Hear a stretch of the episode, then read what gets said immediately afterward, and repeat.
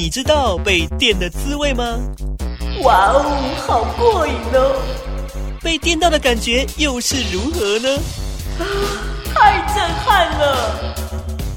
一部部精彩的电影，准备让你电上瘾。来来来，新的月份新气象啊！这个月强片连发，我们非常期待哈。不管是目前的演员卡斯，还是幕后团队，都一样亮眼跟精彩。今天非常开心，邀请到的是车库娱乐的编辑 Helly 来为我们推荐电影。Helly 你好，Hello Lucas，好久不见，好久不见 哇！这个疫情期间哦，大家都保重啊，有保重好自己的身体呢，才可以有这个足够的精神跟体力去看电影。那今天呢，嗯、要介绍了五部。我个人非常期待，哦待会呢就顺顺的这样介绍下来啊。如果说听众朋友呢听到卢卡斯哦有那种惊喜声的话，就知道说我最期待的是哪一部电影了、哦。一开始呢、嗯、要跟我们分享哪一部呢？啊门门。好，这个片名会让人家误会说，哎，它前面是不是少写了一个字啊？这个是没有你们单字，你们我们他们的那个 门就单字而已。哦，这部电影到底在讲什么呢？哦，他其实是在讲一个呃，丈夫过世之后，然后那一位太太就是想要去疗伤，然后疗伤的过程中呢，就遇到好像有人在跟踪他，然后好像有一些很猎奇、恐怖的画面呈现在他的眼中。对哦，所以就算是一部惊悚片、恐怖电影。哎、欸，对，但是它不是鬼鬼的那一种，里面没有鬼哦，应该是内心自己的一些心魔啊，恐惧、哦，恐惧感。这个喜欢看恐怖片的朋友，如果你跟卢卡斯一样的话呢，今天呢一开始听到的就是重口味。对，好 哦，限制级，限制级哦哦，所以呢，没有满十八岁的朋友呢，你只能听长辈或者是哥哥姐姐来分享了。没错。紧接着下来要跟我们讲哪一部呢？嗯、呃，紧接着是一部日片，叫《余命十年》。对，那它是改编自呃。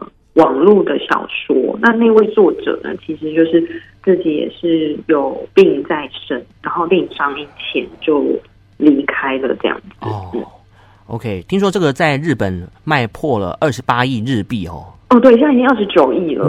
哇，真是太厉害了！因为大家进场去看哦，我觉得非常感动，所以呢，口碑爆棚发酵哦。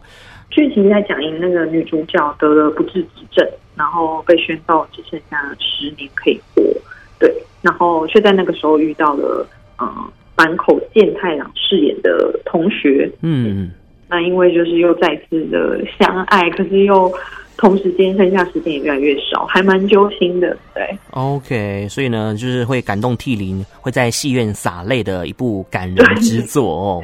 没错，接下来这一部片是法国片，嗯，那它是二零二二坎城影展的开幕片叫《一师到底法师浪漫》，哇哦，它是改编那个之前在日本票房那个神作《一尸到底》的法国版，对，没错。对，但是它还是有加入一些呃新的东西进去，有新元素在里头哈。没错，没错。好，如果说朋友呢非常习惯哦当柯南来了解说这个日本跟法国拍出来的这个版本 到底有哪些不同呢？哦，这部分呢就要自己去观看哦，才可以了解到这部电影所带来的这个震撼。接着下来，嗯，我最期待的这一部 哦，当时啊，在《寄生上流》当中看到这个男主角精湛的演出，我就对他非常的寄予厚望，不负众望，在第七十五届坎城影展，他顺利得到最佳男主角，获得了坎城影帝哦。这部片叫做《婴儿转运站》，非常多人期待，对，你自己也是哦，对不对？对 对对。而且他的这个幕后团队啊，像是导演，他就是呢，哦，之前呢指导这个《小偷家族》的坎城金棕榈奖导演是枝裕和的首部自编自导的韩国电影哦。对对对，剧情就是宋康宋康昊啊，就是他就是饰演的经营着洗衣店，然后他有一个，然后还有一位是姜栋元饰演从育幼院出生的东秀，然后他是在管理婴儿保护仓。对，那婴儿保护场就是有些人可能没办法抚抚养小孩，他会把小孩就放在那里这样子。是，对。然后他孩子的母亲有一位就是 IU 饰演的孩子的母亲，就把把小孩放在那里。没错，没错。然后再加上呢，警刑警刚好在呃调查这件事情。对，嗯，那就是明明都是应该说全部都是没有血血缘关系的人，的人，嗯，而因为这个婴儿保护舱而遇见彼此，然后展开一个出乎意意料的旅程。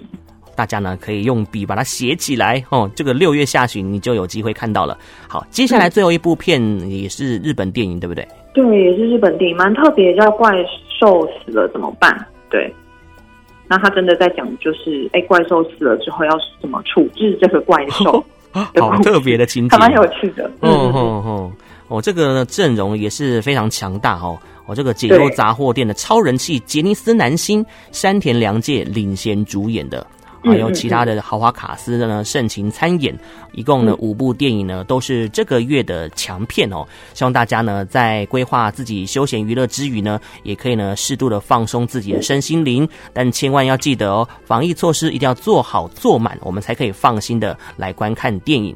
今天再次感谢车库娱乐的编辑 Helly 为我们带来这么精彩的片单，感谢您。嗯，谢谢，拜拜。拜拜。